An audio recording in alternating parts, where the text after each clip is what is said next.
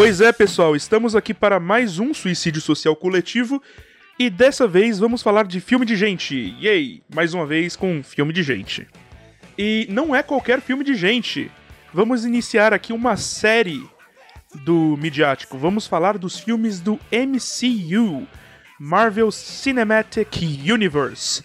E para começar, nada melhor do que começar com quem começou, não é? Vocês concordam comigo? Eu, Eu acho que sim. Não, faz é. sentido, faz sentido. Tá demitido, Rubens. Teoricamente, é... olha, teoricamente, a gente já começou com WandaVision, mas aí a gente não precisa apontar esse fato. Finge demência. É... e o filme é Iron Man, ou Homem de Ferro, filme de dois mil e oito. E pra falar dessa obra maravilhosa, tem aqui um pessoal que vai me ajudar, que já, já, já queimaram largada. Pode se apresentar aí, Rubens. E aí, galera? Esse... Hoje tá eu, um pouco de amendoim, uma cerveja, assistindo um filme que é, é basicamente um porra de um playboy babaca descobrindo lentamente que armas matam. Lindo. Exato. Douglas. E eu não sou um Homem de Ferro. Não é mesmo. Ramon. Olá, pessoas. O Tony Stark é um excelente Robert Downey Jr. Fantástico. E eu sou o Silver, o host, e já ouviu falar da iniciativa midiático? Apresente aos seus amigos, eles vão gostar. É, é talvez sim não tenham ouvido.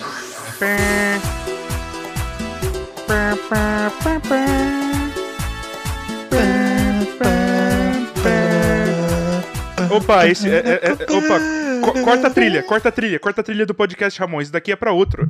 Isso daí é quando a gente for falar de Vingadores. Vocês falam que eu entro na cabeça de vocês. Olha aí, ó. Corta a trilha, corta a trilha. Não, não, eu ponho a trilha certa. Pé, pé, nené, pé, nené, pé, nené, nené, nené, nené, pé. Pronto. Você tava cantando uma música de um jogo obscuro dos anos oitenta? Sim, não, não, sim, é, é, é uma coisa que eu... É uma, é uma melodia que eu, que eu pensei agora, por favor, não me processem. É isso aí. Meu Deus. Mas enfim, vinhetinha musical.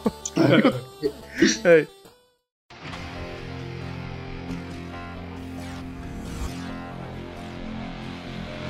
E é desse filme que a gente vai falar, como eu disse, Iron Man, filme de dois mil e oito, da Marvel Comics, dirigido por Jon Favreau, olha só, e produzido por Kevin Feige. Baseado no personagem Iron Man de Stan Lee, olha só, e de muitas outras pessoas, porque, né, Stan Lee não trabalhava sozinho. Quadrinho, lógica de quadrinho. É, mas enfim, deem aí suas impressões iniciais sobre essa obra maravilhosa. Pode começar, Rubens. Então, galera, é... Sendo bem sincero, bem sincero, vocês têm dois jeitos de ver esse filme. Primeiro é como ele é. Um filme divertido. E assim, sem muito mais do que isso, né? O filme é, conser- é conservador em praticamente todos os sentidos, né? Os, co- é, os cortes, a, o roteiro, as, as cam- a câmera, a atuação, enfim. É, não é um filme que tenta, é, tenta reinventar a roda e tal. E é um filme que é muito efetivo no que ele se propõe a fazer, que é ser uma porra de um filme divertido pra caralho. Mas, e assim, é, todo mundo tá bem nesse filme. Robert Downey Júnior é, parece que o personagem foi feito pra ele, provavelmente foi mesmo. Uh, Gwyneth Paltrow, o Jeff Bridges com a sua barbona maravilhosa. É, o, o vilão careca barbudo sempre vai, sempre vai gerar simpatia em mim, sendo um filho da puta do caralho. Enfim, é, tá todo mundo bem nesse filme. Esse filme é tecnicamente muito, muito competente, apesar de não tentar fazer muita coisa. E assim, tudo bem. É, tudo bem você não tentar... É, tem umas câmeras assim fodidas. Toda a questão é que você tem que ser efetivo no que você se propõe a fazer. O que se propõe a fazer é ser algo divertido. Agora, a outro jeito de ver esse filme é, bom, como um filme que, tra- que tem, se propõe a colocar elementos mais pesados, mais é, e, e, e mais sensíveis, pelo menos para o público norte-americano da época, né, dois mil e oito. É, mais sensíveis em tela, principalmente no, e aí é uma questão de principalmente no roteiro. Por exemplo, a questão da, da, a questão da venda de armas, a questão da presença militar americana no Oriente Médio, a, pre, a, questão, que é a questão moral do cara ser um mercador da morte, que no, aos quarenta e cinco segundos do tempo cria uma consciência, e aí que você começa a pensar que, olha, nesse sentido esse filme tem problemas. Problemas de, principalmente naquela, nessa primeira parte, né, quando tem os... os árabes terroristas genéricos, que são árabes terroristas genéricos, tem problemas de o cara malvadão da empresa privada, que é vencido também pelo cara bonzinho da empresa privada, enfim. É, e, é, e aí, né, você vê que esse filme, apesar de existirem elementos muito é, mais pesadinhos nesse roteiro, né, ele não desenvolve assim de uma maneira tão satisfatória. Mas, ainda assim, é um filme extremamente divertido. E é um filme muito bom, sabe? Como filme, como história, como entretenimento. É, como começo de um projeto maior, né? Porque, porque esse projeto da Marvel já, é, já era algo planejado, né? Tudo que, a, que o M C U tem é planejamento. Ele é um filme muito bom, cara. Ele é um filme muito bom. E se você parar pra pensar que esse filme tem mais de dez anos... Caralho, né? Eu lembro de assistir esse filme... No, eu lembro de assistir esse filme quando eu era criança, porra. Eu tinha acho que onze anos quando esse filme saiu. Eu assisti ele na T V, tá ligado? Então, é, então assim, mesmo se você pensar que ah, esse filme tem mais de dez anos, é um filme datadinho e tal, não é. Um filme, esse filme é muito bom. Cara. Esse filme é muito bom, apesar de se você é, procurar é, a, começar a analisar o roteiro como se como se entreter, né, como se olhando esses pontos mais pesadinhos, ele pode gerar uma discussão interessante, né? Realmente tem algumas questões aí. Mas é, esse filme é muito bom, cara. Assistam. Provavelmente você já assistiu. Espero. Douglas. Então, é, a minha relação com esse filme é uma relação muito particular. Primeiro, porque conhecia muito pouco do Homem de Ferro, né? O Homem de Ferro, eu conhecia ele mais nas poucas animações do Homem-Aranha e por conta do Guerra Civil, que foi a minha volta ali, quadrinhos, já voltei ali por conta de Guerra Civil, que eu tinha ficado anos sem ler. Ia muito pequeno, basicamente alfabetizado por quadrinhos, e depois é, voltei lá para dois mil e seis, com Guerra Civil acontecendo lá nos Estados Unidos. É, e eu acho muito curioso, porque é um filme que ele conversa muito com duas coisas.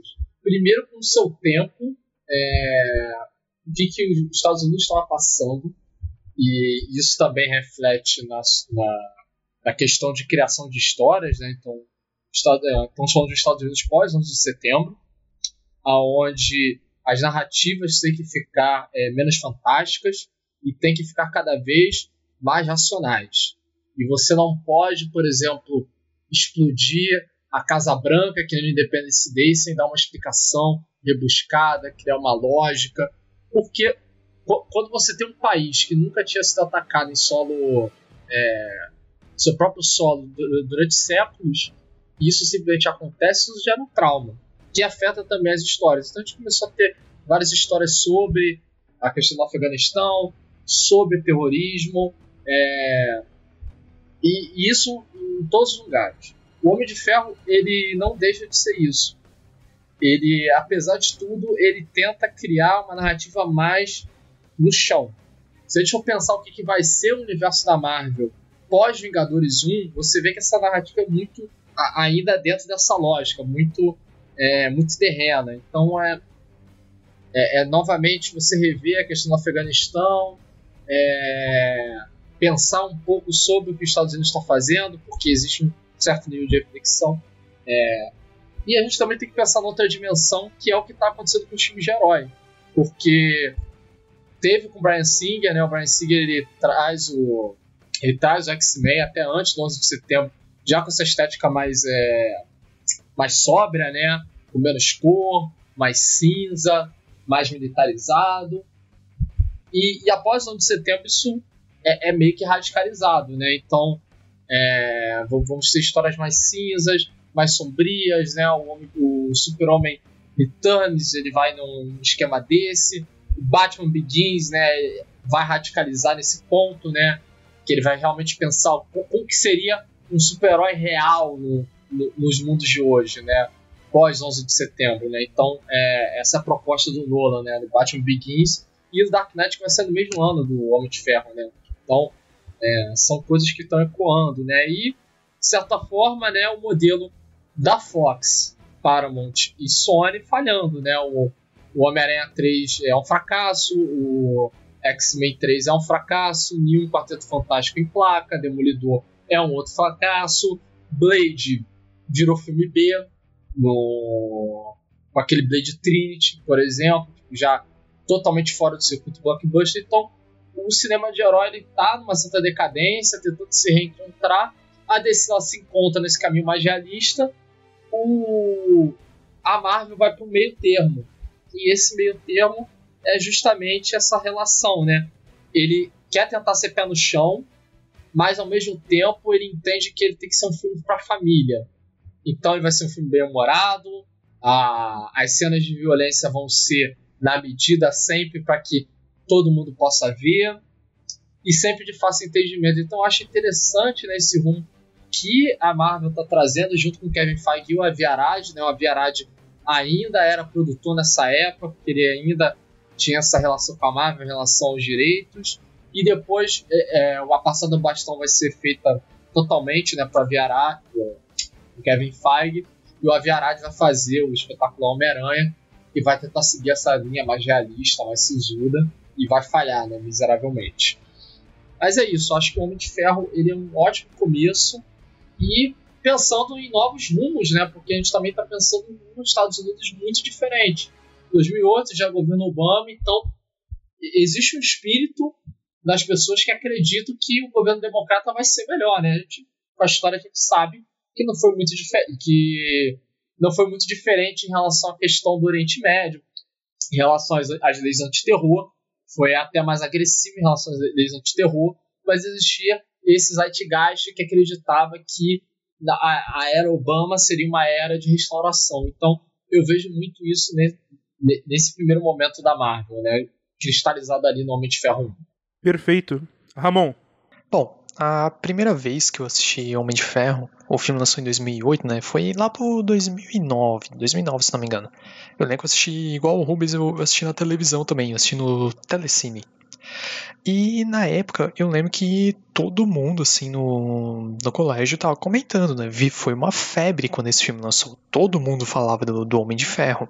E, principalmente quando eu reassisto, eu entendo por que causou esse frenesi, sabe? Esse movimento. Porque era um filme, primeiro, antes de mais nada, ele é um filme de super-herói bem feito. Que a gente sabe que até ali os idos de dois mil e sete, dois mil e seis, eram extremamente raros os filmes de super-heróis bons. Toda vez que lançava um filme de super-herói, já ficava com dois pés atrás. Porque era quase certeza que ia ter uma atuação porca, tu ia ter efeitos especiais bem meia boca, tu ia ter um roteiro totalmente sem pé nem cabeça. Teve ali os filmes do Christopher Nolan que deram uma boa direção para os filmes de super-herói, mas como o Doug comentou, eles são filmes com temáticas mais sombrias, são filmes mais pesados mesmo. Você sente que ele tem um direcionamento para um público mais velho. E o que a Marvel acaba mirando e acertando bem é justamente pegar essas partes que a D C ali tá fazendo muito bem com os filmes do Christopher Nolan e dar uma pequena suavizada. Para quê? Para você conseguir manter aquele público mais velho, mas puxar também um público mais novo. Você conseguir atingir ali a, a faixa etária, eu não digo nem criança, mas eu digo pré-adolescente. Você consegue puxar mais a, essa, essa galera. E Homem de Ferro já demonstra isso muito bem. Porque ao mesmo tempo que ele está abordando temáticas, com principalmente ali o, o Tony Stark, né, tipo, caindo a ficha que tipo, caramba, o que eu faço é danoso para a sociedade como um todo, né, e vendo, digamos, o valor da vida, por assim dizer. Mas ao mesmo tempo o filme ele tem um ar leve, você tem vários momentos cômicos nele, e que funciona bem, isso também é importante, é um humor que funciona bem. Ele é efetivamente engraçado. Então, acaba sendo bem, bem estruturado nesse sentido. E os outros aspectos técnicos do filme são bons. A história, ela faz sentido, ela tem um meio, começo e fim. Você tem excelentes atuações, você tem excelentes efeitos especiais. Toda a fotografia e direção tá muito boa, tá tudo bem feito. Então, é um filme bem redondo mesmo. Mas o que me incomoda, em específico, em Homem de Ferro, é o que o Rubens também comentou, porque a gente tem aquela organização ali do Oriente Médio, a organização árabe, e que são ali chamados Dez Anéis, Ten Rings. Em nenhum momento, durante as duas horas de filme, se explica qual é o objetivo deles. é simplesmente o grupo árabe terrorista número quatro. Não, não, não, não é dado nenhum motivo para as ações deles. É deixado bem claro que eles realizam ações atrozes, mas em nenhum momento há uma preocupação no filme em explicar por quê, qual é a motivação por trás disso. Mas, dito isso, é uma ótima peça de entretenimento. É um filme que definitivamente, durante aquelas duas horas ali, eu fiquei, eu, eu estava me divertindo. E eu saí com um saldo positivo do filme na primeira vez que eu vi, e eu continuo com um saldo positivo na segunda vez que eu vi. Perfeito. É, enfim, só fazendo uma, uma correção, né? Como é Afeganistão, eles não, eles não são necessariamente árabes, né? São... Assim, é uma mistura gigantesca, né? Até porque é um país no meio da Ásia. Mas, tipo, são geralmente, tipo, tajiques, hazaras, uzbeques, pastuns. Então...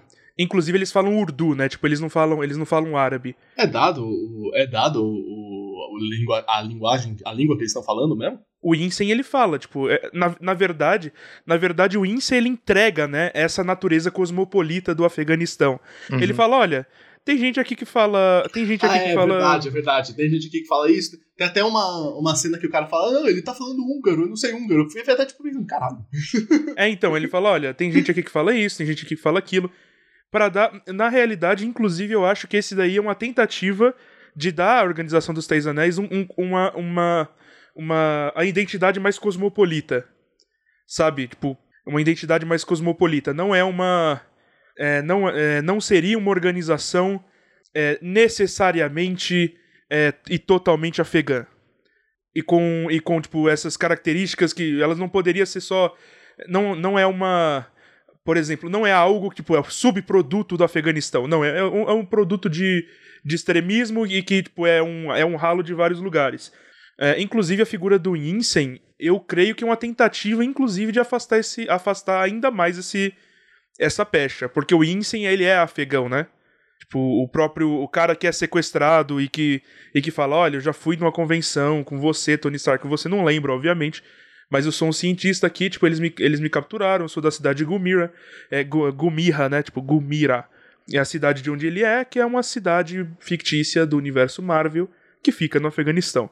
E ele também, né, sendo esse, esse ele é o ponto de de virada, né, pro Tony Stark. Ele que fica, tipo, cutucando a ferida. Daí ele fala, olha, é, a gente vai ter que sair daqui. Porque, porque não é... Isso aqui não vai ser o seu legado. Mas, mas é interessante. Mas, enfim, só fazendo esse disclaimer antes de eu falar minha, minha fala inicial. Esse filme, ele é um filme muito competente em várias facetas diferentes. Tecnicamente, a fotografia é muito bem executada. Eu não direi só muito bem executada, mas os momentos que você precisa... Quando você precisa de um corte duro, seco, que é o momento de uma explosão, alguma coisa assim, esse corte, ele acontece. É, quando você precisa é, de, um, de um primeiríssimo plano, de uma câmera no rosto da pessoa, pra, tipo, transmitir mais os sentimentos, enfim, isso existe. É, momentos de, de falta de lucidez, da cabeça variando, como, por exemplo, o momento da cirurgia lá, é, a cirurgia improvisada, do Tony Stark no, no cativeiro dele, isso é colocado de forma muito coerente. É, não é utilizado... Não é, não, os, os recursos eles são, eles são utilizados na medida certa.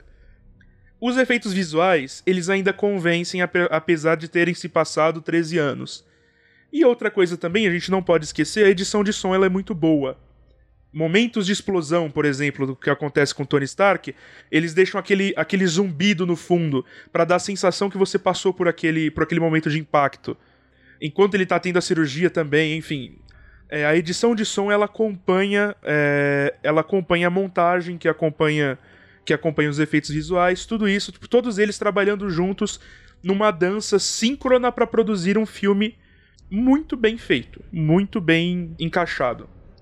Claro, aqui e ali dá pra perceber a tela verde, por exemplo, na cena de Gear Up do Tony Stark, dá pra ver que a cara dele mexe um pouco dentro da armadura, dá pra ver que, tipo, né, dá pra ver que tem um probleminha ali de tracking, mas é aquela coisa, né, dois mil e oito, é uma, é um, é uma, é algo que você só percebe se você estiver prestando muita atenção, e eu acredito que é o que a gente faz, né, pra, pra, pra analisar esse filme, pra fazer um podcast sobre esse filme, a gente acaba prestando mais atenção do que a gente prestaria normalmente, que a gente consegue perceber essas coisas. É, em termos narrativos, ele também ele não é um filme que arrisca muito. Eu, eu, eu, digo, eu digo que ele é, ele é uma boa história de origem de, de, de super-herói. E ele vai, e ele vai estabelecer o tom pro que vai vir a seguir é, dentro do M C U. É, eu acho isso muito interessante. Inclusive, inclusive me vem um pensamento na cabeça que eu acho é, até, até um pouco irônico, né? Eu acredito que esse é, é o melhor filme de origem dentro do M C U. Assim, tendo o primeiro filme de super-herói, né? né? O, seria o Pantera Negra se ele não tivesse sido apresentado no Guerra Civil. Mas como não é, eu acredito que esse daqui é o mais bem executado. Então, é um personagem que, apesar de ser detestável, é muito carismático. E isso é um... Isso é um... É, isso é uma coisa que é, que é nos entregada não só pela, pelo roteiro, mas também pela atuação, né, do, do Robert Downey Júnior As escolhas dele, as pequenas escolhas que ele faz durante, o, é, durante a sua atuação são, são bastante, bastante notadas. Dá pra ver ali um dedinho da direção indicando muito bem pra onde ele vai ir. E, e assim, foi uma escolha muito bem acertada. Eu acredito que é um filme, é um filme muito bom. É, ele tem traços do seu tempo, obviamente. É um filme de dois mil e oito, não dá pra negar. Mas ainda assim ele é muito aproveitável. Mas enfim, vamos entrar na nossa discussão como um todo. E eu queria tirar primeiro um, um objeto da frente pra gente conseguir falar daquilo que a gente quer, realmente quer falar, que é a narrativa. Mas vamos falar primeiro, pra gente não esquecer, das partes técnicas do filme. Efeitos visuais, eu acho que é a parte mais, a parte mais interessante pra, pra se notar. Até porque aquela coisa, sabe? Fotografia tá, tá, muito, tá muito on point. É... Edição de som também, tá muito, muito on point. Queria chamar atenção, inclusive, pra cena inicial, pra... Para as primeiras cenas, quando acontece a explosão. É, é, um, é um momento em que, em que essas, essas fases, essas partes da produção brilham. Olha, eu não sei. Primeiro, você falando de edição de som, de edição de som me vem sempre a frase do edição de, sem edição de som, o som fica sem edição, mas... Isso é... Nessas partes, eu não sei quanto desse, desse filme é feito prático, quanto é tela verde, já alguma coisa... Alguma coisa tem... É, é, eu imagino que seja feito prático mesmo, mas, cara, a parte técnica desse filme é muito boa, cara. É, é, é pouco que tem pra ser dito, né? Porque é, teve muito cuidado ali, né? É, mesmo pra um filme de dois mil e oito, os caras mandam muito bem nessa parte. Muito bem mesmo. É, em questão de efeitos visuais, uh, só tem uns dois momentos, assim, que eu... Opa! Eu, sabe, tipo, da, da, que deu pra notar, assim, bem que foi feito o pós-processamento, né? Que foi depois editado. Que é, na, e os dois momentos têm a ver com os mísseis, e é especificamente com a fumaça dos mísseis.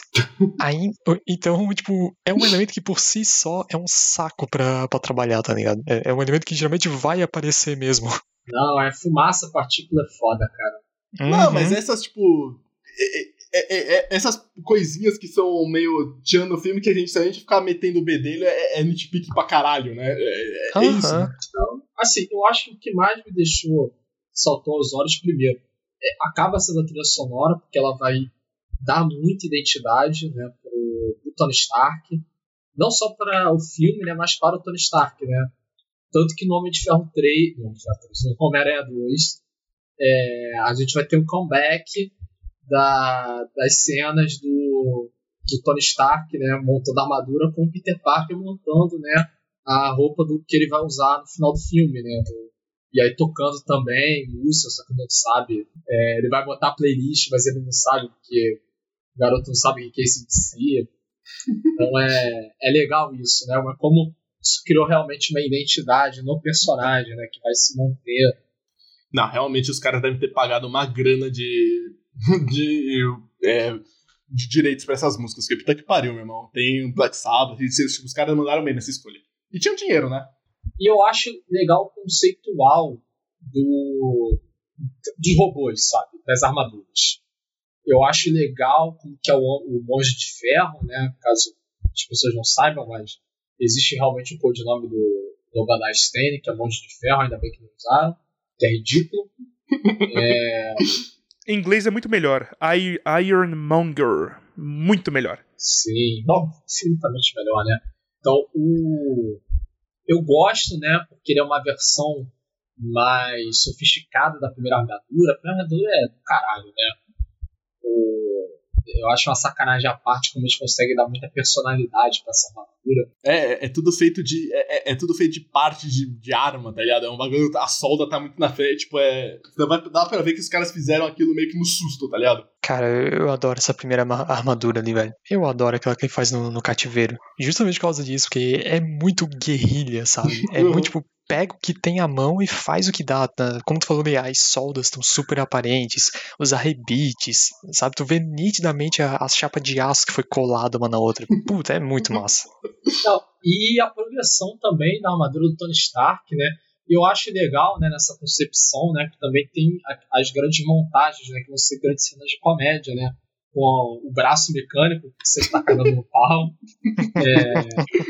Não, o cara tentando voar e caindo no chão, é. Sabe, caindo em cima do carro. Essa parte é engraçada, pô. Não, mas eu acho legal, né, que ele vai, ele bota um... Primeiro é o bagulho prateado, e aí tu vê o maluco é pavão, ele olha pro carro e fala, ah, não, tem que... Não dá pra ficar com essa roupa prateada, não, parceiro. Eu sou pavão demais pra isso. Dá uma customização aí, porra. O melhor é o comentáriozinho do Jarvis, né? Porque primeiro faz o prateado e depois acha que vai botar uma liga de ouro, aí fica dourado. Aí o, o Tony Stark olha, tipo, pô, mas tá meio... Tá, tá chamativo isso aí, né? Aí o Jarvis, ah, é, nossa, né? Como, como eu fui tolo, eu esqueci. O senhor, o senhor é era... muito discreto. What was I thinking? You're usually so discreet. É, exato. Aí, aí ele mete, ah, bota um vermelho aí. Muito bem pensado, senhor. Vai, vai te ajudar a manter a, o, a passar a descrição. Yes, that should help you keep low profile. É, é nossa, é, o, o, tu, tudo nesse, nesse filme tem muita personalidade, hein? Você vê que a gente meio que a gente meio que passou pela parte da em trinta segundos, né? É, então, mas... É... é, é que é um filme muito safe, né, cara? É, tirando que não tem muito o que falar, é bom. Tirando os pontos que o Silvano levantou na fala inicial dele, eu acho que é um filme que ele não usa tanto. Eu tenho, olha, se é pra botar nitpicking, eu tenho um nitpicking de, da armadura, que a internet me estragou. Esses treze anos, esse, a internet me estragou pra caralho, porque a quantidade de, de vídeo que eu já vi, de nerdologias, caralho, de, de, dizendo como essa armadura funcionaria na vida real, como ela não funciona, eu fico pensando, cara, como é? Deu até uma frase, não, deu até uma frase que a, mulher, que a Pepper Potts fala, tipo, Tony, esses buracos de bala. Eu pensei, é, realmente, e esses buracos de bala? Porque se o bagulho não é a prova de bala, ele tá morto. Se é a prova de bala, não tinha que ter buraco, tá ligado? Eu ficava pensando, tipo, a internet me estragou nesse nível, mas realmente, isso, isso é no tipique do caralho, né? Eu vou te apresentar um conceito, ele é bem novo.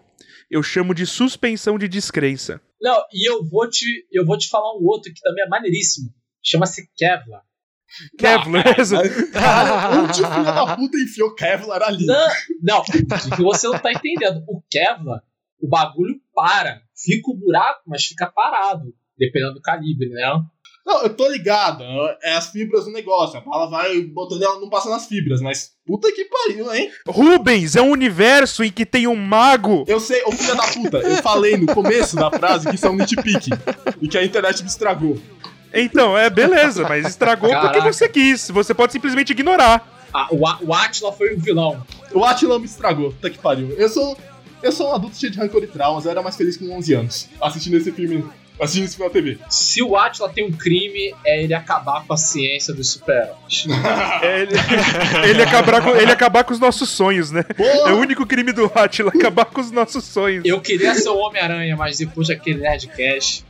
Não interessa. Meu Deus. O Mas Atila, enfim. O Atila, na verdade, é o maior vilão da Marvel. Cara, falando de Homem-Aranha, o Homem-Aranha, o Homem-Aranha que eu queria ser o Homem-Aranha do Rebosteio. É muito boa aquela porra. É muito engraçado. Mas enfim, o espetacular Renato, né? Mas, mas enfim. É, o filme ele começa, ali ele introduz a gente ao. ao nosso herói, né, entre aspas. Inclusive a introdução desse filme é excelente, né, tipo, ele, ele, o filme começa na metade do primeiro ato, né, com ele ali segurando, já dá pra ver o contraste gigantesco, né, o playboy, barba extremamente bem cortada, aquele óculos refletindo, aquele relógio que deve custar mais do que o tanque, e aquele, e, e aquele copinho com com uísque, com uísque e gelinho, e ele olhando, e, e os soldados, tipo... Caralho. Porra é essa? Realmente, imagina você ser um soldado low level e ter que andar no Humvee com o Jeff Bezos. Você realmente olhar pra ele com aquela cara, como se ele fosse um alienígena, tá ligado? Mas assim, outra, outra mágoa que eu tenho, esse é menos nitpicking, é, com, é, é o seguinte, a ba- o bigode do Tony Stark me agride pra caralho. Aquele bigodinho, a, aquele bigodinho que é uma linha em cima do lábio dele. Ah, no começo do filme, né? Mas isso daí é quadrinho pra caralho. É, é, é festival de mau gosto, cara. Cara, esse... Bi... Então, eu concordo. Mas eu, eu creio que esse bigode aí fininho... É, eu, acho que, eu acho que o efeito é justamente esse. É, tipo, o objetivo é justamente esse. Porque ele só mantém esse bigode fininho extremamente cortado no começo do filme. Depois ele taca o foda-se e deixa o negócio crescer mesmo. Não, mas, pô, assim... ele é sequestrado, caralho. É, então, não, não, Rubens, depois, depois do sequestro, você, eu acho que você... Ele fica com o bigode, eu não percebi, eu juro que eu não percebi. Ele, ele fica, fica, fica com o bigodinho maior. Ele fica com o bigodinho? Ele fica com o bigode maior, ele não, ele não deixa... É, ele, ele deixa o cavanhaque lá, pô. É, então, exatamente hum. isso, tipo, a, é, uma coisa, que, uma coisa que, que vocês já me ouviram falar, é, a maquiagem e o figurino desse filme, eles trabalharam essa mudança da, de personalidade do Tony Stark. O trauma, ele tá, ele, tá, ele tá sendo mostrado no exterior. Então, é que, tipo, aquele cabelo lambido, extremamente, milimetricamente cortado, aquele relógio gigantesco, e aquela pompa, e sempre falar com, falar com os outros ironizando tudo, e, e falando com os outros como se, como se fosse maior do que eles. Sabe, é uma, é uma coisa que, que acaba ficando um pouco pra trás, só que não se perde, né? A personalidade dele não muda. Os ideais, sim. E esses ideais, eles são, eles, eles ficam, eles são mostrados no exterior.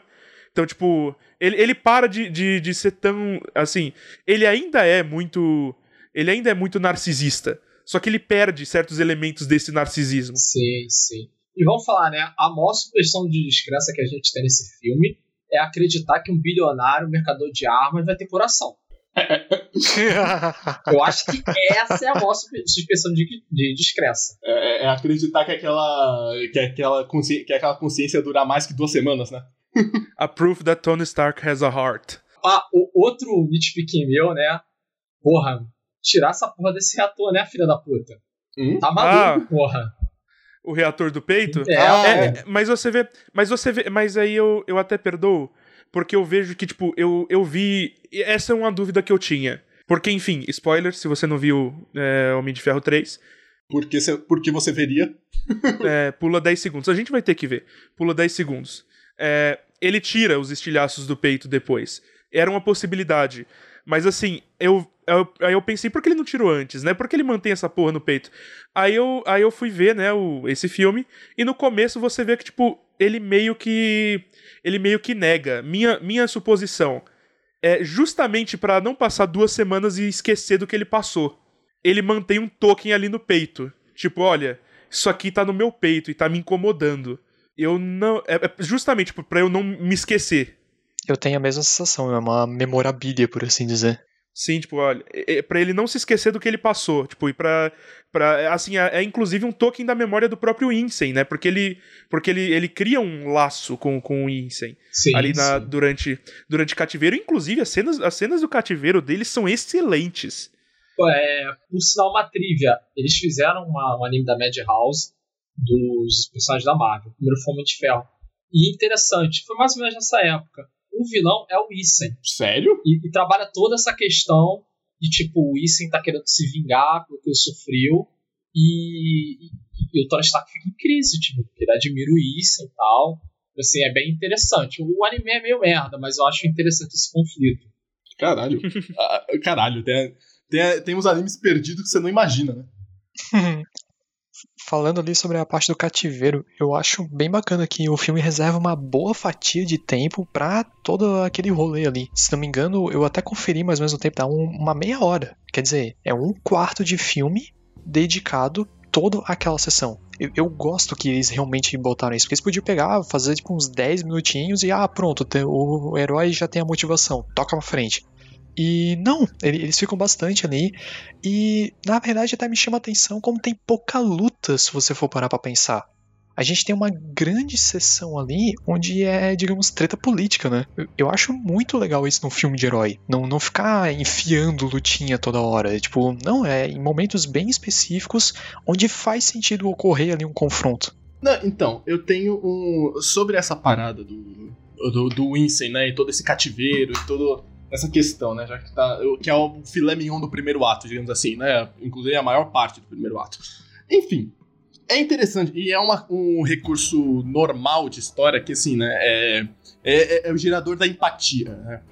É, você vê que o Tony Stark era um cara meio até desassociado, ele tinha aquele discurso escroto de que, ah, não, eu faço armas para manter as pessoas seguras. Isso é uma balela do caralho. Mas ele nunca tinha visto, né? Ele toma um contato com as vítimas dele, né?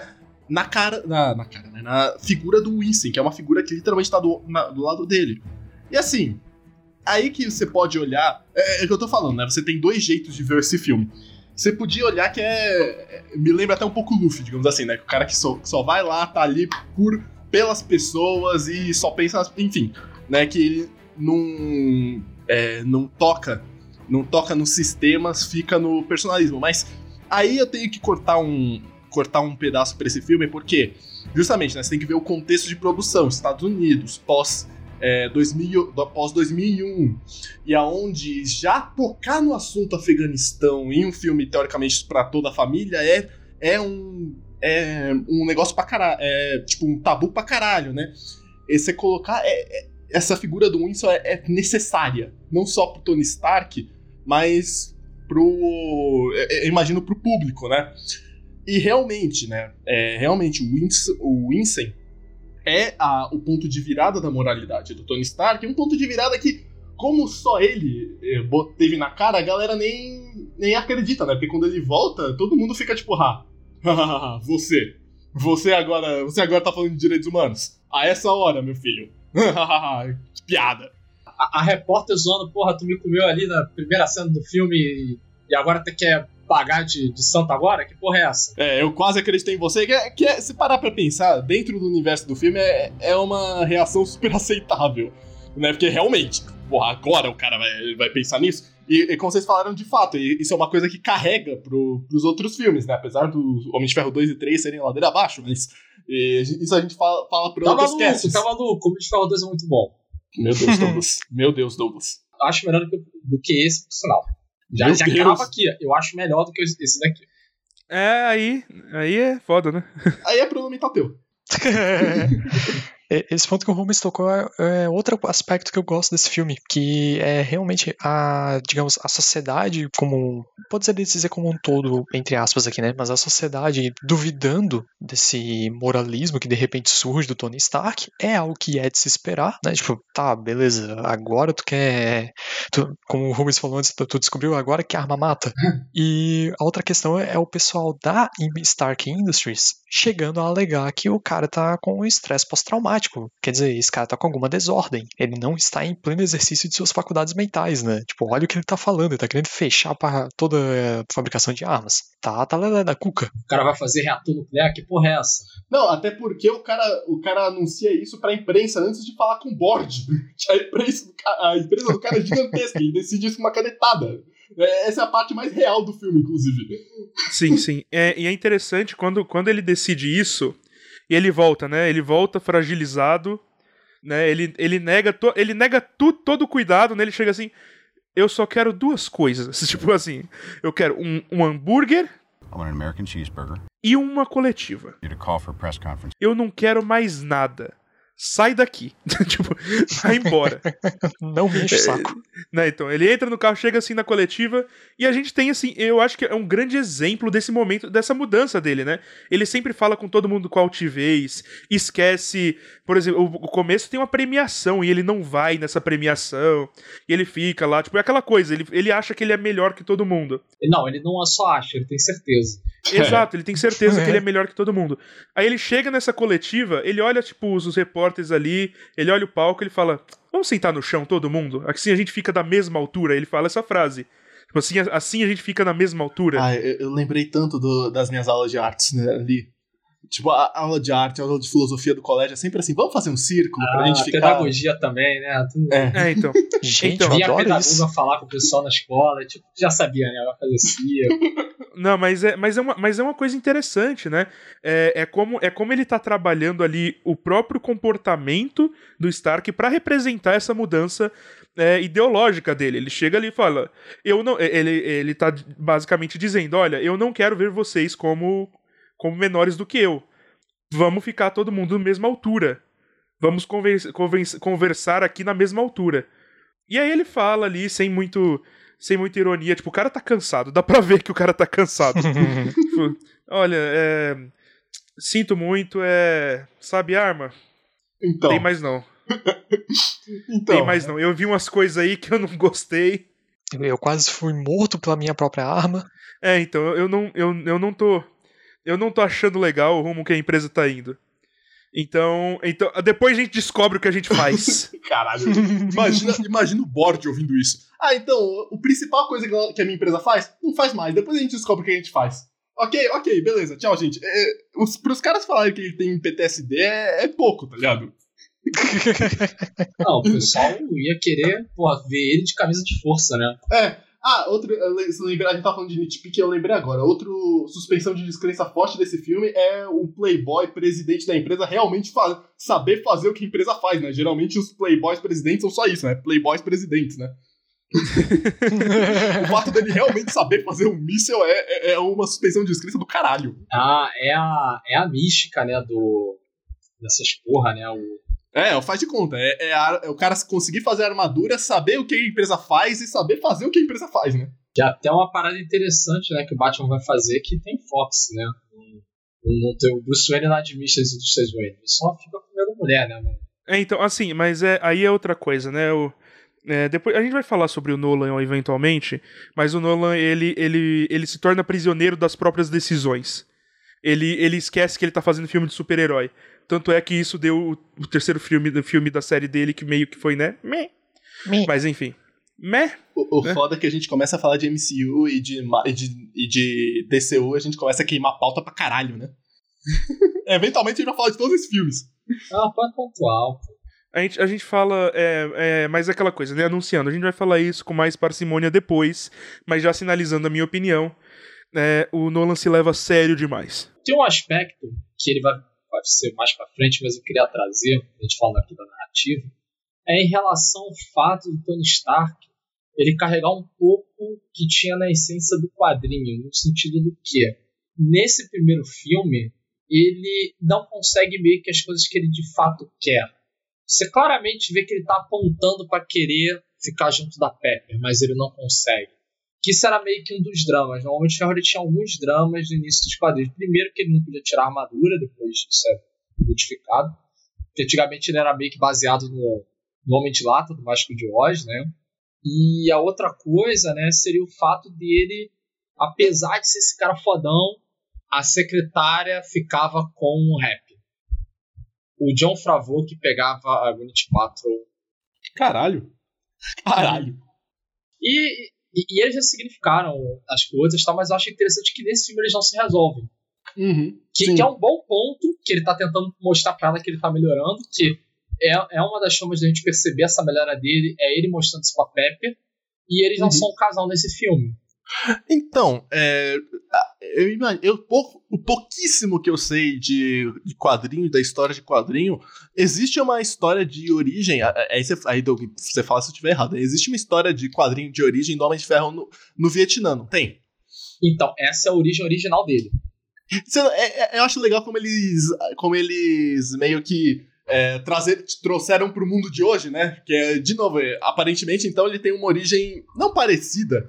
mas com elementos correlatos, né? Ah, ele fez armadura no Vietnã, tal, tipo, em outros momentos traumáticos da história dos Estados Unidos, né? Não, ele faz também, é, tem uma outra origem que tá lá com Extremes, que foi adaptado no Homem de Ferro três, que é de dois mil e quatro, que eles datam a origem dele na Guerra do Golfo, né? Porque tem, uh, essa, essa, tem meio que essa ideia que a Marvel ela tem uma história contínua. Então o que eles fazem, eles mais ou menos eles só adaptam a... quando acontecem os eventos, sabe? Uhum. Então eles, tipo assim, ah, como o Homem de Ferro já tá há muito tempo nessa história, e ele lembra de quando ele sofreu um acidente, então eles colocam essa lembrança pra Guerra do Golfo. Mas tem essas coisas aí. O...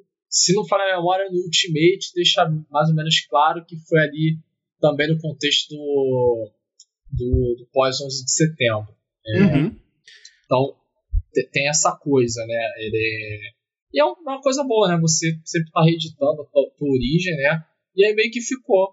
Meio que ficou, né? Agora a gente meio que associa a guerra do, do Afeganistão. Assim, agora, pós-M C U, a gente associa com os filmes. Até porque, de novo, né, o Homem de Ferro nos quadrinhos virou Tony Stark. Tá. Nossa, virou, virou com certeza. Agora acabou, as, outra, as outras origens ficaram só na, no campo da curiosidade, né? E, é, e pra mim é a maior coragem que eles tiveram, que eles vão meio que manter isso nos próximos filmes que a gente vai analisar, mas Homem de Ferro é talvez onde eles mudaram mais coisas e deram mais personalidade. O Thor eles mudaram muito, mas eles tiraram muita personalidade do Thor. Ou, ou o Chris Hemsworth não entendeu bem o personagem, só foi entender quase cinco anos depois o personagem. Mas isso aí é pro, mas isso é pro Thor um. É, então, já adiantando a minha oposição, eu acho Thor um meio que um saco, velho. Eu não, eu não gosto desse filme. Thor só tem um filme bom. É, então, só, só tem um filme bom e não é esse. É, é Ragnarok. É, só o três. Mas é, é, tem essa grande questão, né? Que é também uma vantagem. Pouca gente conhece, de fato, o Homem de Ferro, sabe? Sim. É, Sim. Eu até brinquei com vocês em off algumas vezes que o Homem de Ferro ele tem tipo, três histórias. Ele tinha é, Diabo da Garrafa, Guerra das Armaduras... E os Tremes, sendo que os Tremes era dois mil e quatro, pra vocês verem o, o, quão, o quão recente é. Aí ele foi ganhar uma fase muito boa, mais ou menos nessa época, com o Matt Fraction, que ele pega ali o pós-guerra civil e, e vai até o, o cerco, o cerco não, ele vai até um pouco depois do cerco, já na era heróica, né, já é com Obama e tal, então já é um, até um pouco depois do filme. E é um Tony Stark muito diferente, então... É, você ter um, um personagem desconhecido te ajuda muito. E eu acredito que isso seja a grande, o grande sucesso dos filmes da Marvel, como a, nós veremos futuramente, nas próximas fases. É, sim, porque abre muito. Porque se ninguém se importa com o personagem originalmente, eles podem fazer o que eles quiserem. Diferente, por exemplo, do Super-Homem, né, do Batman. É Homem-Aranha, Homem-Aranha. É difícil pra caraca fazer Homem-Aranha. Sim, sim. Todo mundo reclama. Todo mundo é, reclama do, do Homem-Aranha. Também, é que isso é um problema.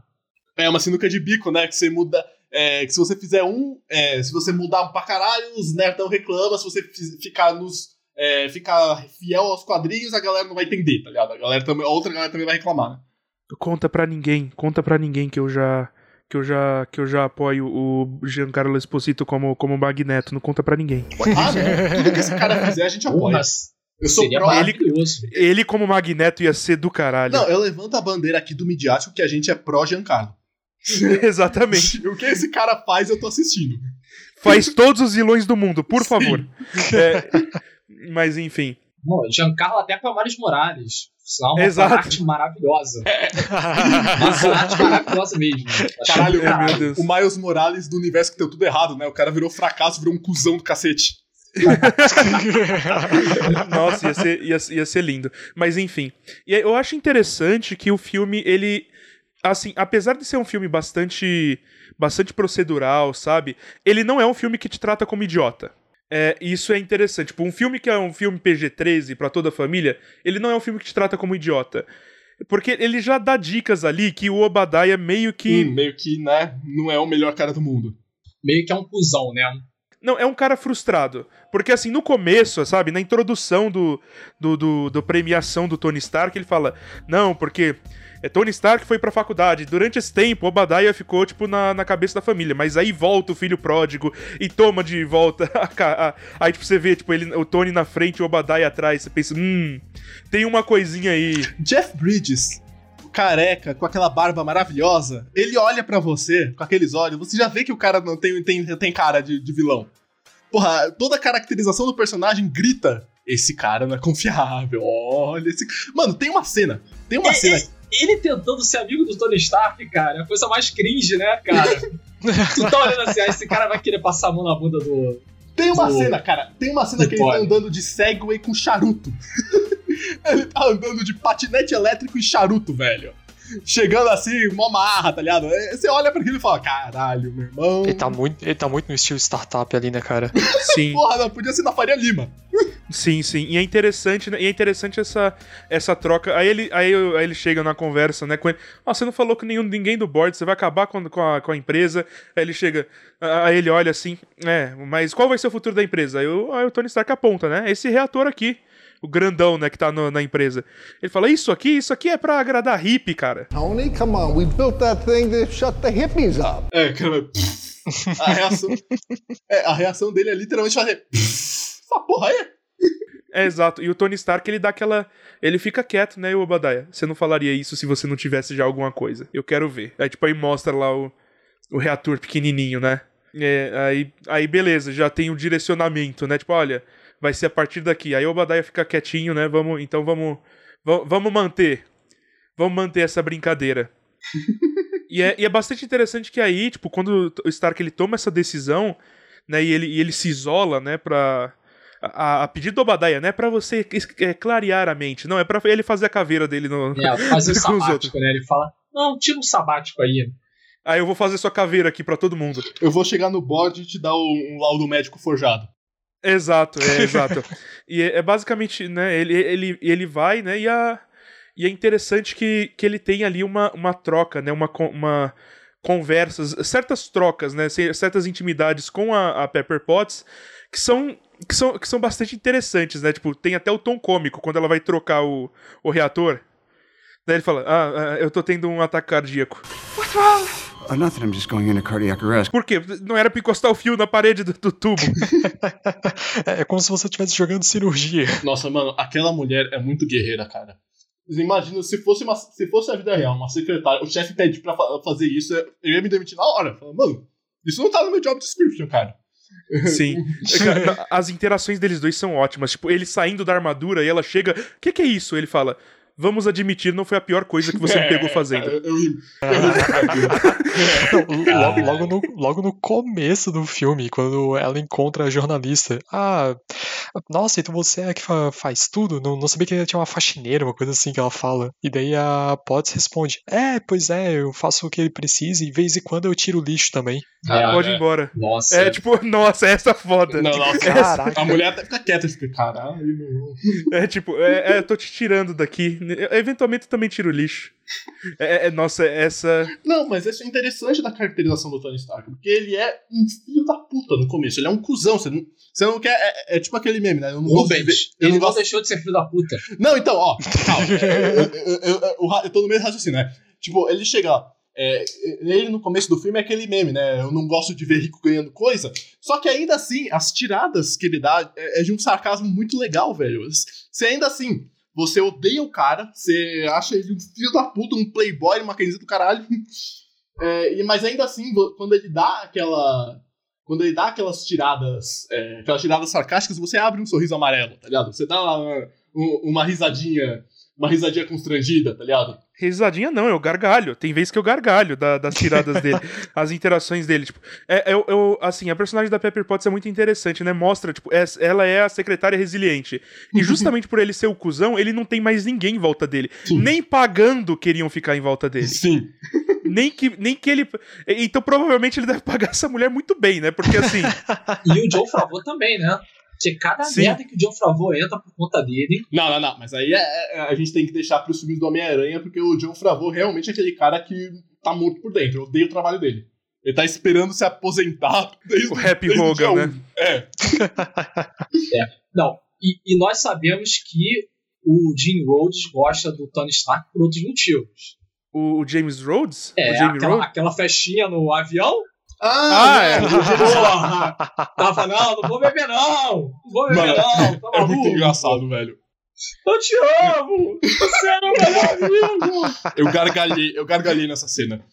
Porque muda, é, muda de um corte pro outro, né? Sim. Sim. E, aliás, e aliás, tipo... Outros elementos, né, que mostram a mudança do Tony Stark. O começo. Não, eu quero saquê quente pra eu comer com sashimi aqui enquanto eu estou no meu jatinho particular. Tipo, depois, me dá a porra do hambúrguer. Do Burger King, foda-se. O mais barato, põe num saco que eu vou levar. E, e sabe, é, é, essa quebra, né? O começo, o cara, tipo, todo cheio de, de frescura e depois, tipo, todo de saco cheio, vai embora. Né? É, é, o, que é, o que é bem compreensível, né? Pelo que ele Porra, passou. Ele ficou três meses num buraco. É, vai embora, me deixa. E eu gosto muito da interação, é, voltando ao que eu tinha falado, de, dele com a, com a Pepper Potts, inclusive porque você tem uma troca muito, muito interessante, né? Ele faz um pedido pra ela, ele fala, ó, oh, só tenho você, e ela fala, ah, eu, não, eu, eu me demito, né?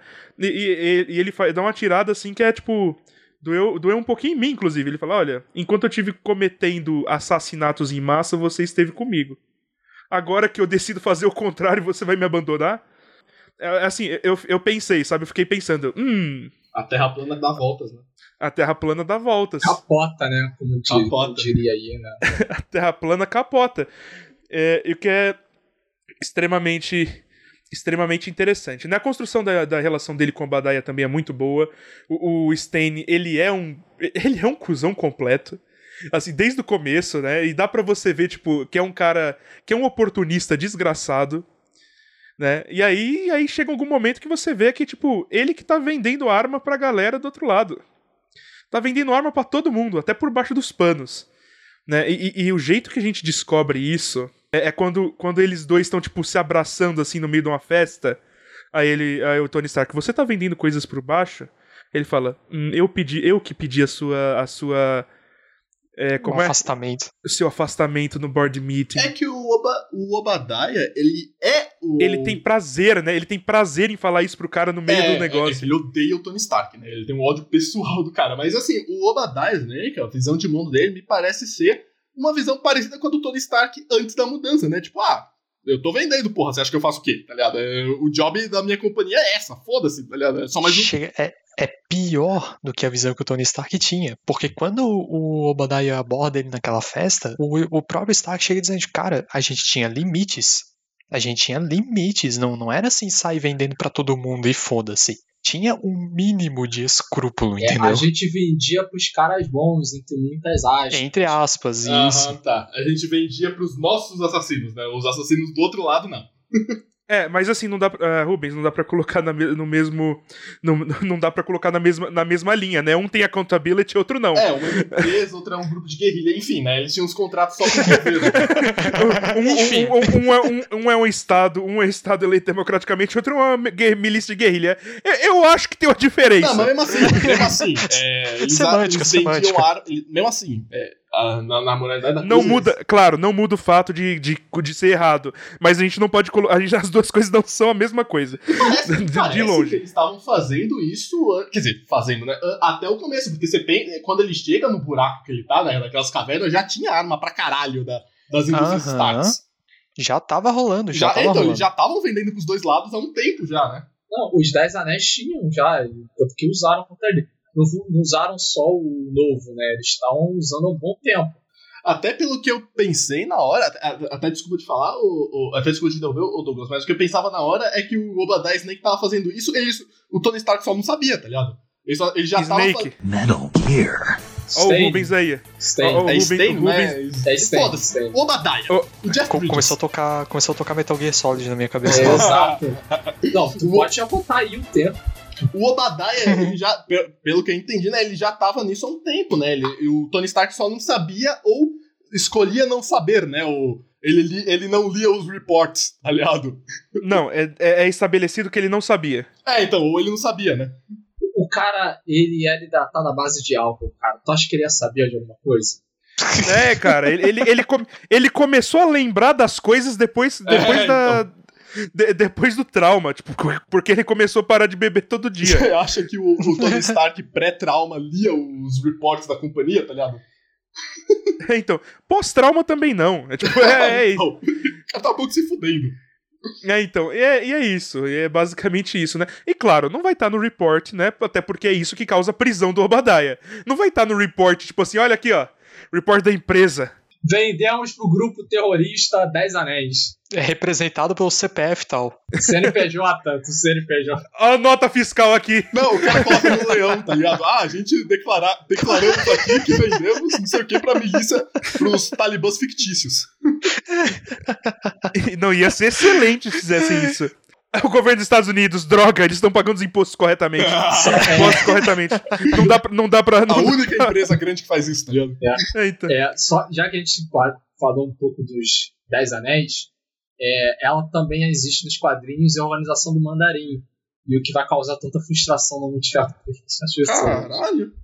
Mas é real, é real. A organização do Mandarim é o, é o grupo dos Dez Anéis. Sim. Hum. É fazendo referência aos Dez Anéis que ele usa mesmo. Então, ele me lembrou, é assim, olhando assim, eu não conheço nada de quadrinhos, então pra, eu assisti esse filme como se fosse um filme solo, tá ligado? Tanto quando eu era criança quanto agora, porque né, é, o especialista em quadrinhos, de quadrinhos midiáticos é o Douglas. Mas eu lembrei Inclusive, é uma recomendação que eu tenho, né? Eu lembrei muito quando eu tava vendo desse, desses dez anéis dos mujahadins. Na verdade, nem dos mujahadins, dos talibãs, né? Inclusive, se você manja em inglês, tem um vídeo excelente. Excelente, um canal excelente, chama Caspian Reports, que o cara faz um vídeo, tem vinte minutos, das origens do Talibã. Tipo, o cara, o cara explica pra caralho. É parecido um xadrez verbal gringo. É, é, é muito bom, eu recomendo. Muito, muito, muito. Então, sabe o que é engraçado? Engraçado não, é trágico. Existe, existe uma... É, eu acho que é no, no Rambo três. Existe uma dedicatória aos guerrilheiros Mujahideen. Porque eles ajudaram os Estados Unidos na, na, luta, na luta contra, contra a União Soviética. Mas a, a dedicatória é por isso mesmo? Tipo, obrigado pelo seu serviço? Sim, obrigado pelo seu serviço. E essa dedicatória em, em, em, em lançamentos posteriores, né? Em, ela foi retirada, obviamente, porque desses guerrilheiros saiu, né? Desses guerrilheiros na, saíram uma porrada de milícias extremistas, né? Até, a, até eles são uma parte grande, uma parte muito grande da origem do Talibã. Sabe? Então, sa, sa, na, na real, tipo, é muito mais porque saiu a Al-Qaeda. E da Al-Qaeda saiu. Saiu o onze de setembro. Sa- é, é, é, saiu onze de setembro. E da Al-Qaeda depois, né, saiu o Daesh. É. Mas enfim, é, é, é Você complicado. Vê que é um grupo gente boa quando eles são muito extremistas para a Al-Qaeda. Daesh é muito, muito extremista para a Al-Qaeda, é, é, é, realmente. É, mas enfim, já dá pra perceber, né, que o Obadiah é um cuzão desde o começo.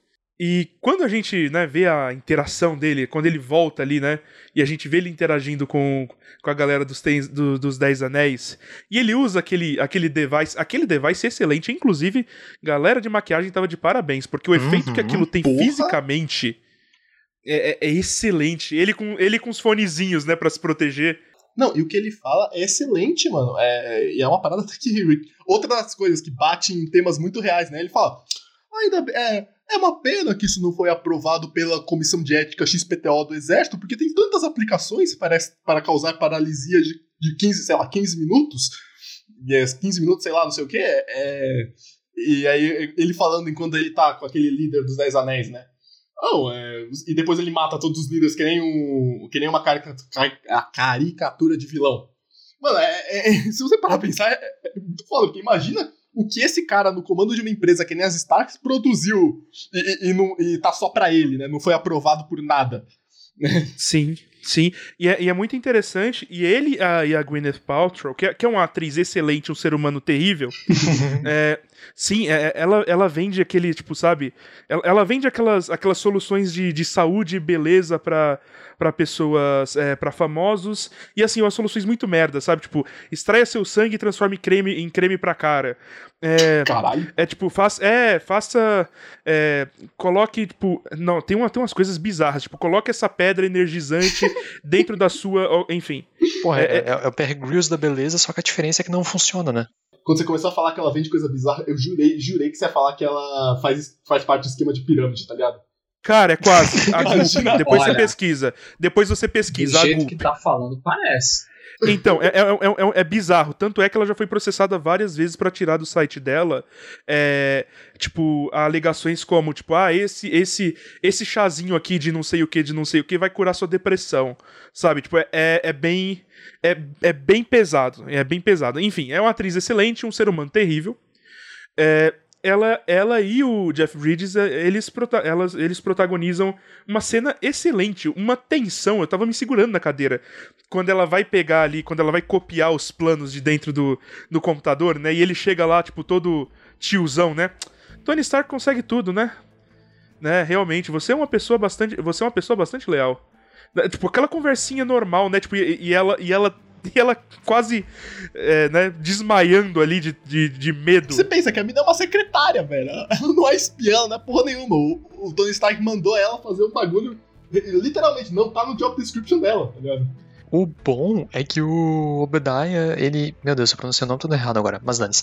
O bom é que ele aparece pouco depois que ela tá ouvindo um, um áudio ali, um vídeo dele falando que ele é que pediu pra matar o Tony Stark, né? Tipo, é imediatamente após isso. E você vê que nem, nem pros Dez Anéis o cara fala o plano direito. Os Dez Anéis falam, tipo, você não, você não falou que era pra matar esse cara, porra.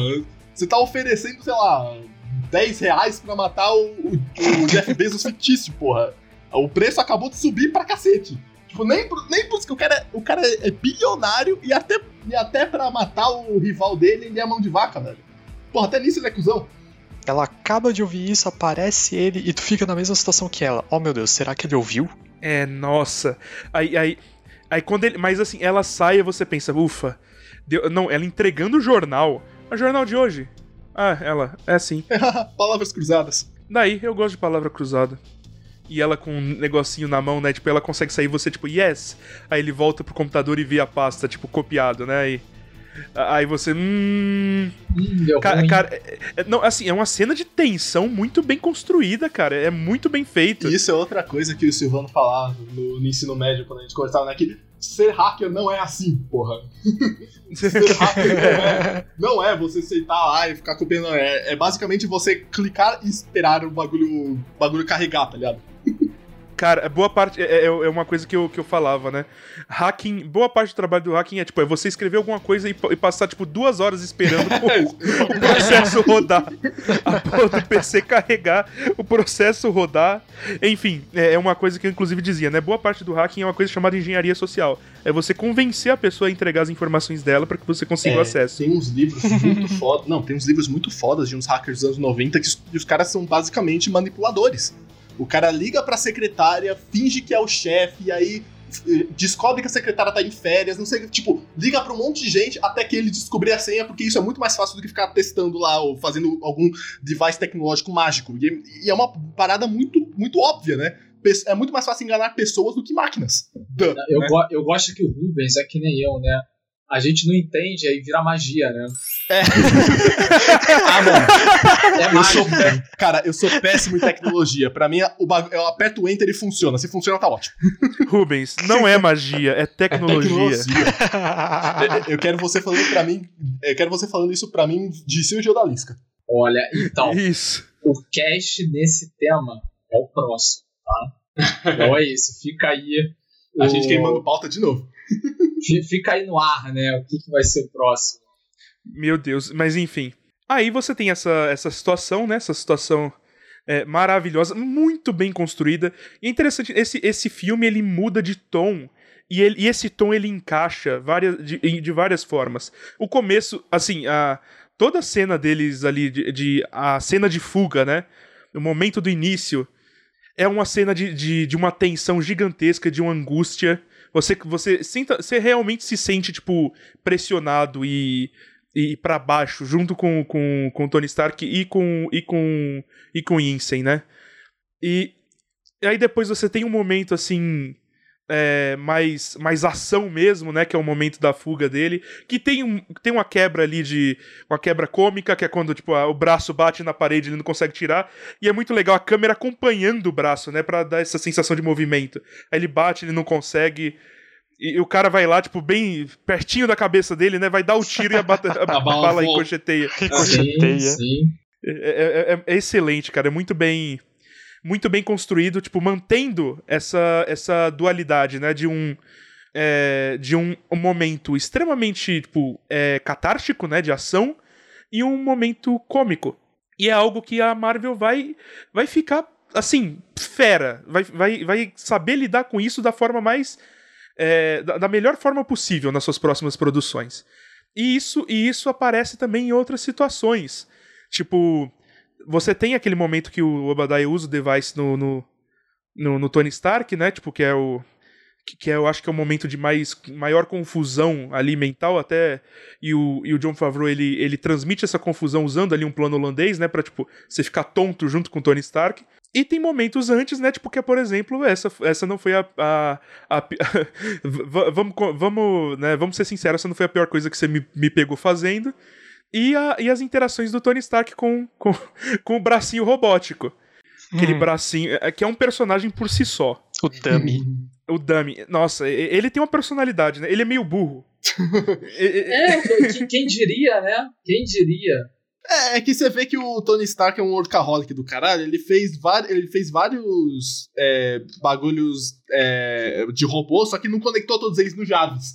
Aí, aí tá todo, tem um monte de robozinhos diferentes ali, tá ligado?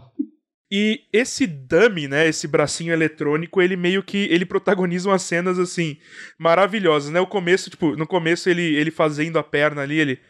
Você, você, você é muito ruim nisso. Você é muito ruim nisso. Ou a cena do. A cena, tipo, ah, primeiro teste. Vamos lá, quinze por cento do poder. Tipo, ele vai, bate no teto. Cara, só, só essa cai, quicada. Só aquela cai... quicada eu já me ri de rir. Não, cara, ele cai duro, tipo, e, e, e vem o extintor de incêndio. Não, uh, não, quando ele voa na primeira vez, ele cai, ele quer, ele quer cair normal, assim, no primeiro andar, ele vai, os três andares direto e cai no carro, tá ligado? Não, essa, essa piada do extintor de incêndio é sensacional, né? Porque a primeira, a primeira vez é essa, né, quando ele tá testando, aí depois tem, tem uma segunda, ele fala, olha... Se, se, você, se você jogar isso aqui em cima de mim e eu não estiver pegando fogo, eu vou te doar pra um colégio público. É, muito bom. Mas sabe o que eu acho mais legal disso tudo? É o fato de unir o que eu falei na minha fala inicial. De você trazer esse realismo. Só que você traz isso sem precisar... É, Alfred! Alfred! Lá do Nolan. Você faz com uma comédia, tipo... Óbvio que uma armadura de não sei quantas toneladas vai dar ruim se eu botar no chão que nem um idiota. Só cair. Só desligar e cair. Vai dar ruim, não é desenho animado. Não é do Neymar. É engraçado. Mas é engraçado como, como ele faz e dá uma merda gigantesca. E essa é a terceira vez, né? Ele e aparece e vem de novo o dummyzinho jogando extintor de incêndio. E você vê que o maior medo de todas as máquinas realmente é ser utilizado por universitários. Exato. Mas é muito legal, pessoal. Isso daí você tá trazendo essas coisas que são temáticas do seu tempo. Só que você não precisa ser teatral pra caralho, nem nada. Tipo assim, você tá usando uma comédia pra reforçar meio que uma tendência da época, sabe? Isso que eu acho muito foda no storytelling disso tudo, sabe? Sim, sim. E é excelente como essa interação dele vai crescendo, né? Tipo, ele, ele, ele levanta um pouquinho, tipo, sobe um pouquinho, ah, deu certo. Aí o Dummy vai lá e aponta pra ele, ele, ah! Não, agora não. É, é, nossa, é, essa, é, essa daí eu, eu, eu ri demais, né? Tipo, e, e ele olhando assim, ah, teste número três. Ele, aí ele olha o Dummy apontando o negócio pra ele e fala, olha, aponta isso pra lá, porque você apontando isso pra mim, eu sinto que eu vou, vou entrar em combustão espontânea. só, só fica a postos. Essa sequência dos testes é muito boa, cara. Nossa, é muito engraçada. E ele, cara, é, é, é muito boa, né? E esse dummyzinho depois é quem salva ele, né? Uhum. Que entrega pra ele e tem... O dummyzinho tem um arco de personagem. E esse é excelente. Ele se redime das merdas que ele fez durante o filme inteiro, né? E, e ele se redime, ele fala, olha, você, você não precisa me jogar pro... Você não vai me jogar pra universidade porque eu salvei sua vida. Você tá, você tá falando que o arco do dummyzinho é ele ser mais inteligente? A máquina que não tá no Jarvis? Seria o primeiro Iron Man, a, o prequel de Detroit Become Human? Achamos aí o que, é, o que as indústrias Stark vão fazer, né?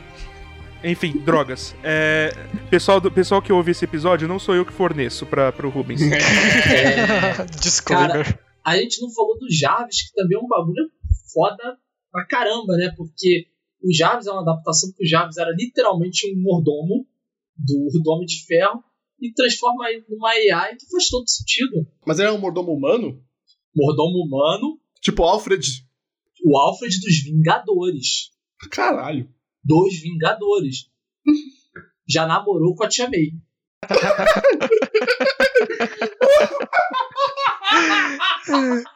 Caraca, ah, cara, mano. É raro. É raro, velho. Eu quero muito, eu quero muito uma, um, uma fanfic do, do Paul Bettany com a Tia May, velho.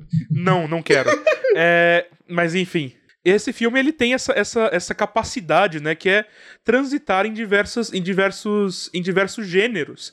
Tem até um momento que eu acho que tipo, é um momento de filme de terror. Sim. Que é quando a Pepper tá procurando o Obadiah dentro, tem da, até as correntes dentro da fábrica, penduradas, né? E ela olha assim, sim, as correntes penduradas, e você tem um jumpscare ali. Eu tomei um susto. Tipo, é um, é um jumpscare. Você vê que a fábrica do cara parece uma dungeon. É, é bizarro. Sim, qualquer, é, uma fábrica no escuro. Toda fábrica no escuro é uma dungeon. Você assim, é. Fala aí. Fábrica, caralho, não é um, um ambiente maneiro. É, então. É, basicamente, toda fábrica no escuro é uma dungeon. Então já e chegamos assim, ao conceito de dungeon cyberpunk. Sim, e é uma coisa... E é uma coisa, e é uma coisa muito interessante, né? Quando ele aparece... Aí depois você tem uma cena que é digna de um filme do Hulk. Que é o, que é o Ironmonger correndo atrás da Pepper e do, e do Colton, né? E, e, é, é excelente, cara. É excelente essa, essa cena. Sim, você sente uhum. o medo que ela tá sentindo ali. Você fala, porra, meu Deus, corre! Porra! Imagina, você é uma secretária de salto alto correndo de um, uma armadura gigantesca de um cara assassino, assassino, tá ligado? Não, e o Ironmonger, ele é ameaçador. Porra. Por mais que ele seja simples, ele é ameaçador. Sim, sim, porque, porque ele, é, ele é tipo... Ele é uma armadura do Homem de Ferro, mas ele é bulky. Ele é, ele é pesado. Ele, ele, ele parece uma mistura de, do, do, da armadura que o Rhodey vai usar depois, né? Com a, com, com a Hulkbuster, ah, então, sabe? Ele me lembra a Hulkbuster. É, então, é uma coisa... É, então, tipo, uma mistura da Hulkbuster com a armadura do Rhodey. Que é uma coisa, tipo... A Hulkbuster sendo essa coisa mais parruda e a armadura do Rhodey tendo referências maiores a armas da nossa realidade, porque ela é feita por outra, por uma empresa, né? Ela, ela é equipada por uma empresa, é, por uma empresa mais convencional, né? Não é, não é a empresa Stark, não é uma Stark. É que a ideia era ser um Homem de Ferro mais parrudo, sabe? É, então, pensa assim, o Homem de Ferro, o Homem de Ferro, o Homem de Ferro mesmo, as armaduras do Tony Stark são como uma Lamborghini, é um bagulho meio slim, é um bagulho meio assim e tal. O Ironmonger, a, a armadura do Obadiah é tipo um Humvee. Tá ligado? É um bagulho parrudo, um bagulho forte, um bagulho meio rústico, tá ligado? Um bagulho com mais cara de armamento militar mesmo. É, é realmente um bagulho que dá... Porra, você caga na calça se você vê na tua frente. Porra, a mina tá certa de correr. Sim, sim. E é interessante, né? E, e vamos lembrar, efeitos visuais, né? Ironmonger, efeitos visuais. Tem muito efeito prático. Eles criaram animatrônico pra, se, pra fazer o modelo... fazer o modelo da, da armadura, tipo animatrônico, eles fizeram um modelo em tamanho real do Ironmonger, pra estudar e entender a melhor forma de colocar ele nas cenas. É, eu tive essa sensação também, que tinha muito efeito prático nesse filme, até, até a, as explosões na primeira parte, as explosões não tem cara de não, não tem cara de de C G I, tá ligado? Tem cara de, de os caras explodiram um bagulho de verdade mesmo. Sim, sim, e, e, e aí é que tá, é por isso que esse filme, ele envelheceu tão bem. Né, ele, ele, ele é muito... A, as partes que usam efeito, efe, efeitos de, de C G I, elas, são, elas foram muito bem estudadas e elas têm ali seu, seu, uh, é, sua parte em efeitos práticos. É, né? Tem então, muito acabamento, é... né? Eu acho que o Tony Stark voando ali naqueles experimentos dele, né, com, só com os braços e pernas, eu acho que é tudo cabo, se não falar a memória. Sim. Então, pode, pode ser uma coisa... Assim, é uma coisa que faz o filme envelhecer bem, né? Efeito prático faz filmes envelhecerem bem. É, mas, assim, é muito interessante. Eu gosto, eu gosto muito do, da, da aparência, realmente, do Ironmonger. Ele é bastante, bastante ameaçador. É, em, outra coisa interessante também, né? Que é uma quebra de... Que é uma quebra de, é, de paradigma aí, digamos assim. Que é, que é essa, essa flutuando, né? Entre, a, entre os gêneros. Que é o fato do Coulson ter, ser sempre jogado de fora, né? O responsável pela divisão de logística, é, intervenção interna estratégica e, e proteção, tipo, né, e, e, viram, e viram uma piadinha, né, tipo, olha, vocês não têm um nome menor, não? Estamos trabalhando nisso. Estamos trabalhando nisso. A, tipo, a, até chegar no final é, é Shield. E aí, tipo, já dá uma, né, já dá uma beleza. Então isso aqui, isso aqui é, isso aqui é o universo Marvel, né? Sim. Não, e tem o Rhodes também, né, que ele dá uma olhada na armadura prateada, né?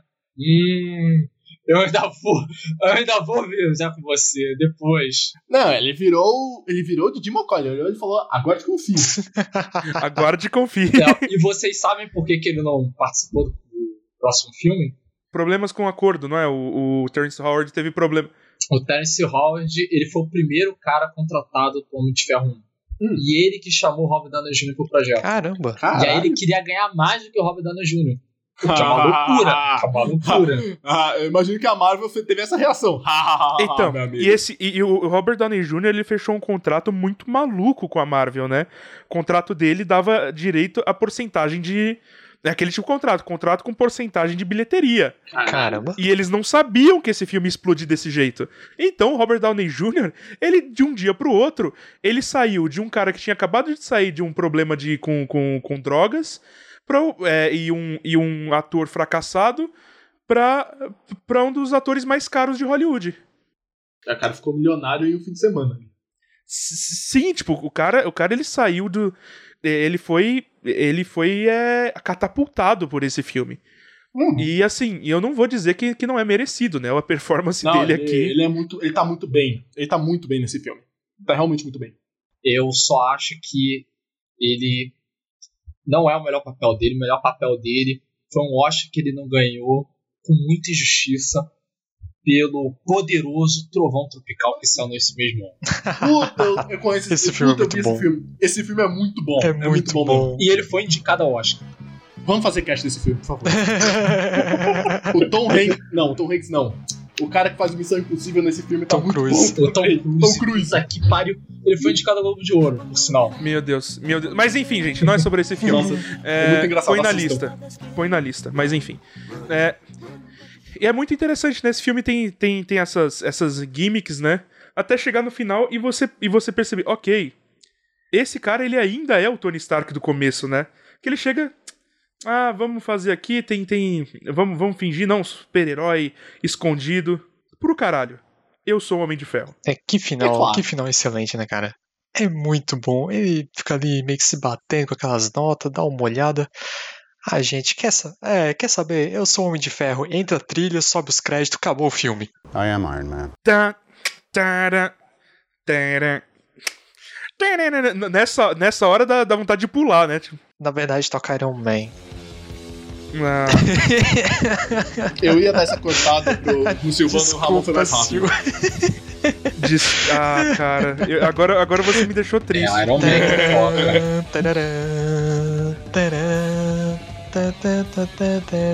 Não, agora eu não quero que cante, foda-se. É... Nem põe a trilha sonora. Nem põe a trilha sonora aqui nesse trecho.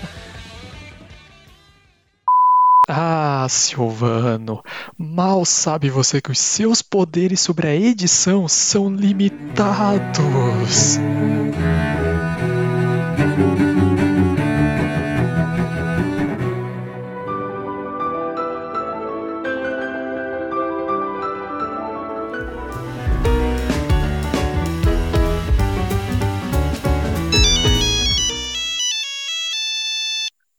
Alô? Oi, Sil. Podcast Iron Man? Sim, sim, tá quase pronto, tá quase pronto, tô só finalizando. Não, não, não, não coloquei Iron Man, não, que isso, imagina. Ah, se eu coloquei, as minhas pernas vão sofrer as consequências? Uh, não, não, não botei, não, fica tranquilo. Podcast, o outro podcast já pra amanhã? Mas são dez horas da noite, Sil, e tem quatro horas de áudio bruto. Não, claro que dá tempo, claro, né? Eu, eu edito no, no, no, na velocidade três x, dá tudo certo. Não, claro que vai dar certo. É, pelo bem dos meus braços, né? É. Ai, valeu, valeu. Caralho, eu tenho que lembrar de excluir isso depois. E vocês ficaram até o final? Sim. O Rubens talvez não, porque foi... É, pela T V. Que viu, no, viu na T V, né? A Eu T V cortar rápido, né? Que eles já sabiam, né? Do, já tinha um tempo, né? Aí na T V já, os caras já sabiam. Eu fiquei até o final porque me avisaram, senão eu tava fudido. Sim, então. Mas a cena pós-créditos é excelente, uhum. né? Chega ali, uhum. o, o, o grande motherfucker. O grande, né? O grande Samuel Jackson. Say what? Um tapa-olho. Say what again? Ah, I, dare, I double dare, motherfucker. I double dare, motherfucker. I, I double dare, motherfucker. É, é muito cara, bom, cara. Esse cara nunca, nunca vai... Esse personagem nunca vai sair do Samuel Jackson, né? O, o Julius é imortal. É, e vocês estão ligados que é totalmente baseado no, na versão dos Supremos mesmo. Que tem, uma, que tem uma piada, que eles falam, ah, quem faria cada um deles? Se não falar a memória é o Robert Downey Júnior Eles brincam que o Johnny Depp faria o Tony Stark. Caralho. É, o, eu acho que o Tom Cruise ia fazer o Hank Pym. Eu não estou me lembrando, porque eu poderia pegar os Supremos aqui, mas é muito trampo. Caralho, por é... favor não. Por favor não. Sem, sem Tom Cruise. O, o Nick Fury brinca, não, eu vou ser o Denzel. Só que ele é desenhado a cara do Samuel Jackson. A cara. E aí, pô, felizmente eles contrataram um cara que foi um puta de um acerto, né? Sim, o cara, o cara impõe respeito, né? Chegou ali, ele tá dentro da casa do cara, né? Antes do cara chegar, ele fala, ah, Você acha que é o único super-herói no mundo? Você acabou de chegar... Você acabou, meu amigo, de chegar num universo muito maior do que você. Já ouviu falar da iniciativa Vingadores? E eu já tô todo arrepiado aqui, puta que pariu. o, o, o Alecrim Dourado. O Alecrim Dourado. Tu, tu, tu não, você não é o único não, pô. Foquinho de nerd especial. Entra aqui no clubinho. É. Você, que, você que, já ouviu falar da iniciativa Vingadores? E aí que o sonho começa. E aí que dá início a esse grande sonho. Essa grande coisa. É, é, cara, dá, dá vontade de chorar. Vão é muito acusar, bom. Vão te acusar de ser fanboy da Marvel. Quando a gente, quando a gente chegar no endgame, eu acho que eu choro. Sim, eu nossa, acho que eu choro. Que eu, eu quase chorei no cinema, né? Eu já contei essa história pra vocês, eu quase chorei. Eu gritei, Concurou. eu gritei, mas enfim. Mas eu acho que é isso. Gente, vocês têm mais alguma coisa que vocês gostariam de falar sobre o filme? Não, não no, tá bom. No máximo só comentar que a trilha sonora, é legal que eles pegaram o rock e eu acho divertido que eles realmente introjetaram isso no personagem, porque a própria O S T, tipo, é bem baseada em rock, então eles realmente embarcaram não, nessa brincadeira. Não, e tem o Tony Stark usando as camisas do, do Black Sabbath, tá ligado? Ele é... Muito bom. É, e assim, é... Você vê que a Marvel, né, tem os problemas que teve com o contrato, com venda, com as crises que tem ciclicamente. Os caras tiveram dinheiro pra pagar o Triple A, né? Pra pagar o, o Samuel, o Double Motherfucker. Exatamente. Mas é, né, pra fazer uma pequena aparição ali no tá, final, né? Assim, três segundos. Isso não deve ser barato. Quanto, quanto deve ser cinco segundos do, do, do, do Samuel Jackson? Deve ser caro. Muitos dólares é, que no câmbio vira todos os reais. Exatamente. Viram o P I B do Brasil. Viram todos os reais em circulação. Meu Deus. Mas é isso, né? É esse o filme. Filme muito bom. É... Muito legal. E início de um sonho. E é isso. A gente fica por aqui e até a próxima. Tchau, tchau. Tchau. Tchau, tchau.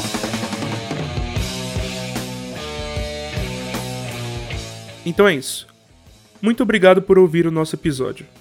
Se tiver interesse em mais conteúdo, você pode encontrar em pernóstico ponto com ponto b r. Lá você encontrará links para nosso canal no YouTube, na Twitch, alguns textos e outros podcasts. Você também pode apoiar esse projeto no padrim ponto com ponto b r barra pernóstico ou fazer uma doação direta por Pix no pix arroba pernóstico ponto com ponto b r. Se você quer ter seu e-mail lido aqui, mande-o para midiático arroba pernóstico ponto com ponto b r. Muito obrigado.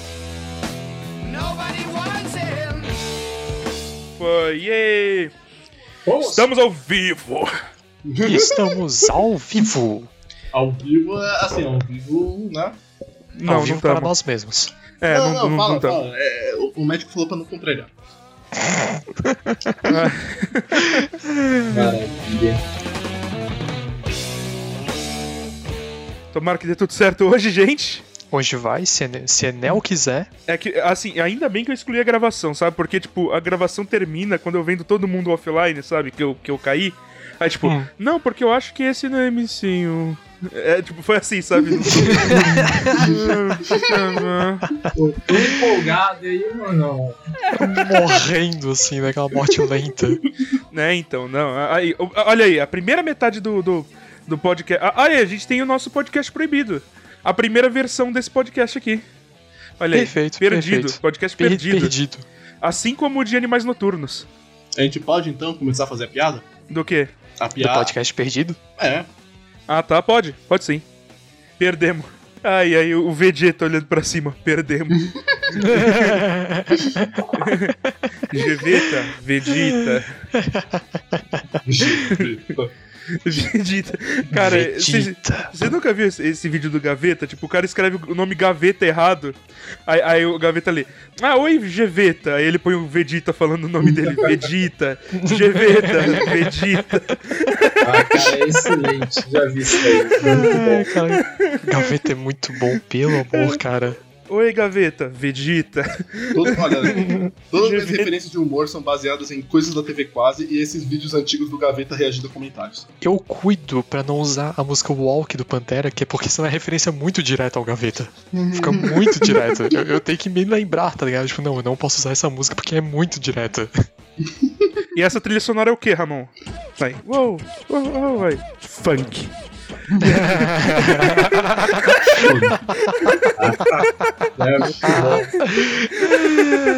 Funky. Funky.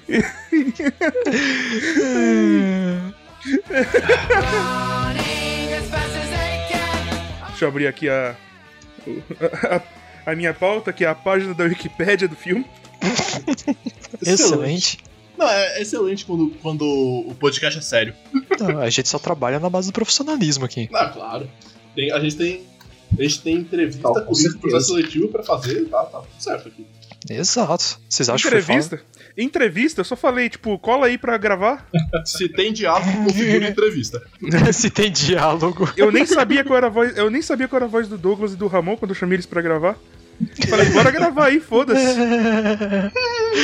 Chega aí. Se vocês saibam, é, o Rubens é só um personagem. Na verdade, eu chamo Sérgio, eu tenho quarenta e sete anos, moro num porão na minha casa. Pior que tu fala Sérgio, eu só lembro do pai dele. Mentira! Da Mentira! Você nem tem porão. Caralho, busted. Busted. É, a, a outra informação, né, que é Sérgio, quarenta e sete anos, foda-se. Mas, não, mas a informação importante é que você não tem porão. Não, é, não. O fato de ser Sérgio é só porque eu sou um excelente ator. Exatamente. Vamos começar. Respira. Nossa, hoje vai ser ótimo.